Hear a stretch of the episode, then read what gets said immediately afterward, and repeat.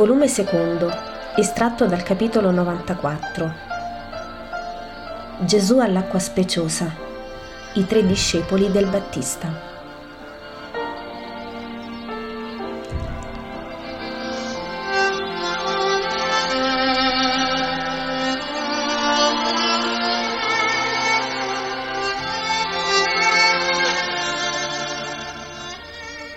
Una serenissima giornata d'inverno. Sole e vento e un cielo sereno, unito senza neppure il più piccolo ricordo di nuvole. Le prime ore del giorno.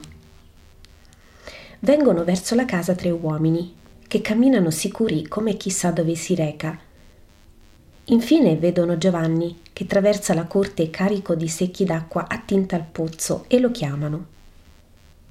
Giovanni si volge posa le brocche e dice Voi qui, benvenuti, il maestro vi vedrà con gioia.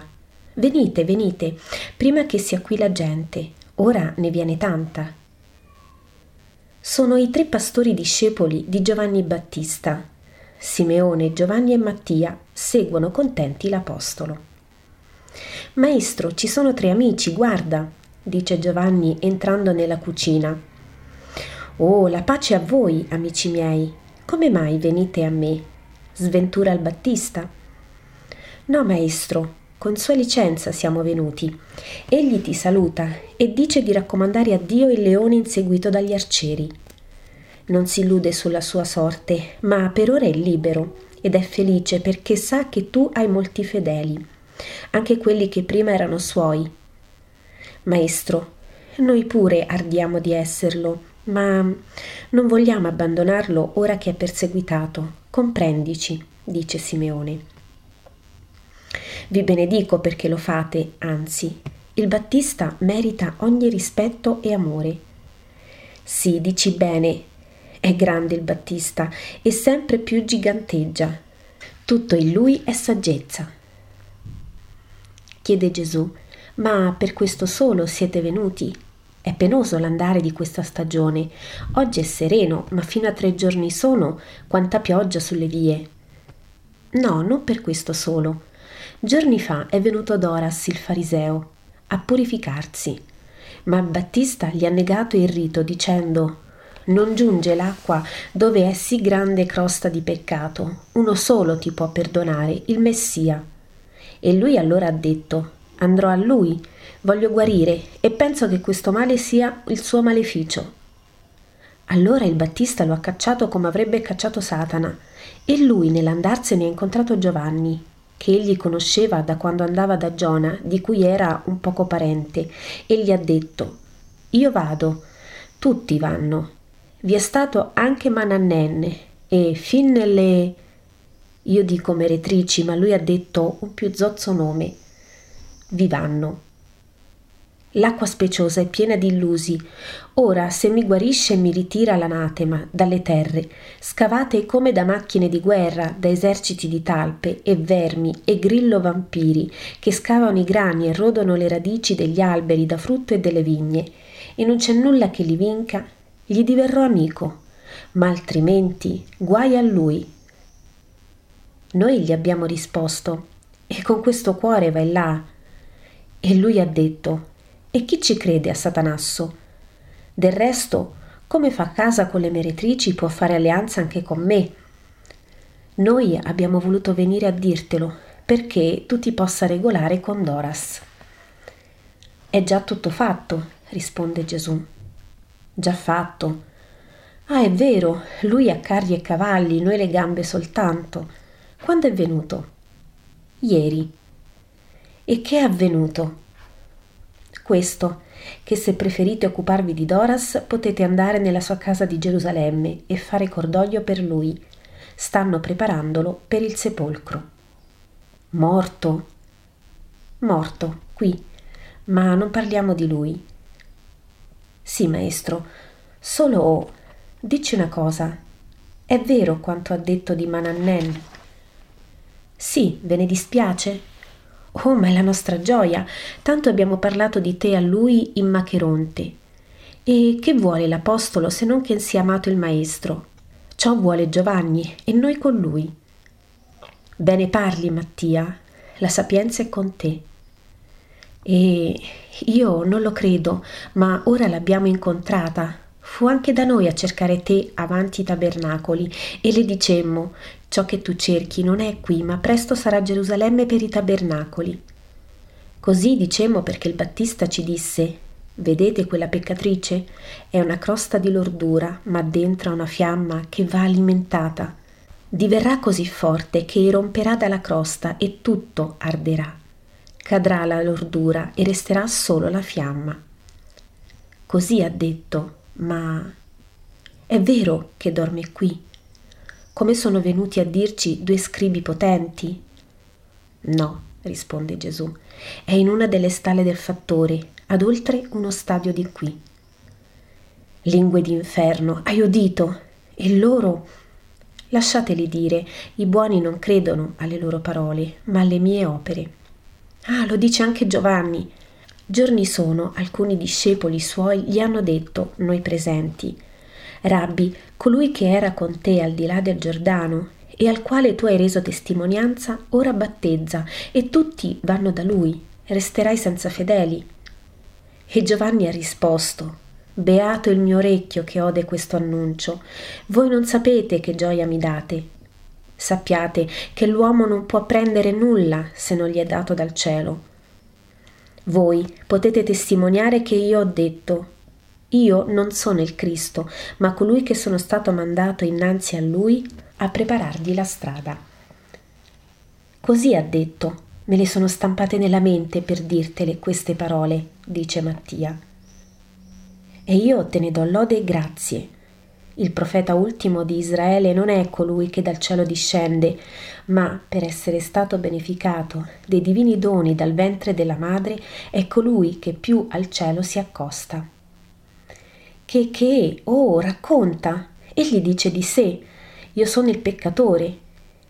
I tre pastori sono ansiosi di sapere e anche i discepoli sono lo stesso vogliosi di sapere. Quando la madre mi portava di me Dio essendo incinta, andò a servire, perché è l'umile e amorosa, la madre di Giovanni, cugina a lei per madre, e gravida in vecchiezza. Già il Battista aveva la sua anima, perché era al settimo mese della sua formazione, e il germe dell'uomo, chiuso nel seno materno, trabalzò di gioia nel sentire la voce della sposa di Dio. Precursore anche in questo, egli precorse i redenti, perché da seno a seno si effuse la grazia e penetrò e cadde la colpa d'origine dell'anima del fanciullo. Onde io dico che sulla terra tre sono i possessori della sapienza, così come in cielo tre sono coloro che sapienza sono. Il Verbo, la Madre, il Precursore sulla terra, il Padre, il Figlio, lo Spirito Santo in cielo. Il nostro animo è ricolmo di stupore, quasi come quando ci fu detto è nato il Messia, perché tu eri l'abisso della misericordia e questo nostro Giovanni è l'abisso dell'umiltà, dicono i pastori.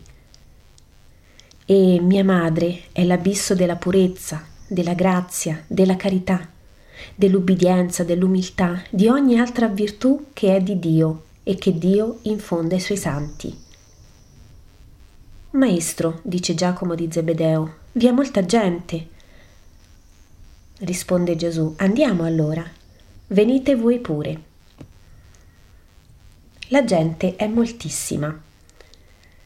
La pace sia con voi, dice Gesù. È sorridente come poche volte. La gente bisbiglia e lo accenna, vi è molta curiosità.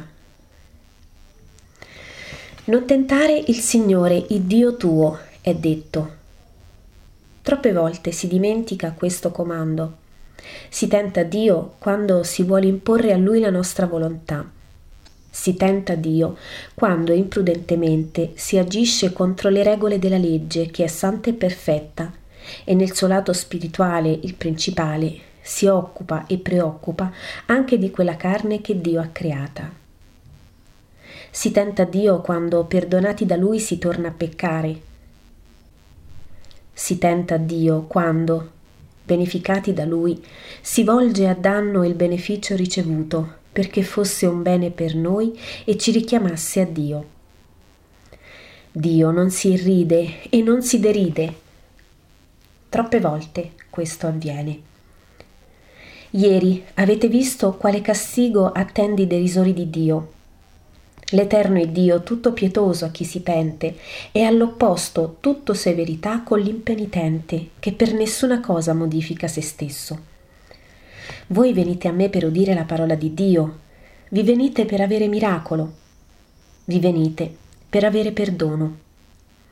E il Padre vi dà parola, miracolo e perdono. E io non rimpiango il cielo perché vi posso dare miracolo e perdono e posso farvi conoscere Dio. L'uomo è caduto ieri fulminato, come Nadabbe e Abiu, dal fuoco del divino corruccio. Ma voi astenetevi dal giudicarlo. Solo quanto è avvenuto, miracolo nuovo, vi faccia meditare sul come occorre agire per avere amico il Dio. Egli voleva l'acqua penitenziale, ma senza spirito soprannaturale. La voleva per spirito umano, come una pratica magica che lo sanasse dal morbo e lo liberasse dalla iattura. Il corpo e il raccolto. Ecco i suoi fini, non la povera anima sua. Quella non aveva valore per lui. Il valore per lui era la vita e il denaro. Io dico, il cuore è là dove è il tesoro e il tesoro è là dove è il cuore. Perciò il tesoro è nel cuore. Egli nel cuore aveva la sete di vivere e di avere molto denaro. Come averlo? Con qualunque modo, anche col delitto. E allora chiedere il battesimo non era irridere e tentare Dio, Sarebbe bastato il pentimento sincero per la sua lunga vita di peccato a dargli santa morte e anche quanto era giusto avere sulla terra. Ma egli era l'impenitente. Non avendo mai amato nessuno fuorché se stesso, giunse a non amare neppure se stesso. Perché l'odio uccide anche l'animale amore egoista dell'uomo a se stesso. Il pianto del pentimento sincero doveva essere la sua acqua lustrale, e così sia per tutti voi che udite. Perché senza peccato non vi è alcuno, e tutti perciò avete bisogno di quest'acqua. Essa scende, spremuta dal cuore, e lava, rinverginizza chi è profanato, rialza chi è prostrato, rinvigorisce chi è dissanguato dalla colpa. Quell'uomo si preoccupava solo della miseria della terra, ma un'unica miseria deve rendere pensoso l'uomo, ed è l'eterna miseria del perdere Dio. Quell'uomo non mancava di fare le offerte rituali, ma non sapeva offrire a Dio sacrificio di spirito, ossia allontanarsi dal peccato, fare penitenza, chiedere con gli atti il perdono. Le ipocrite offerte fatte con ricchezze di male acquisito sono simili a inviti a Dio perché si faccia complice del male operare dell'uomo. Può mai questo avvenire? Non è irridere Dio osare questo. Dio rigetta da sé colui che dice ecco sacrificio, ma arde di continuare il suo peccato. Giova forse il digiuno corporale quando l'anima non digiuna dal peccato.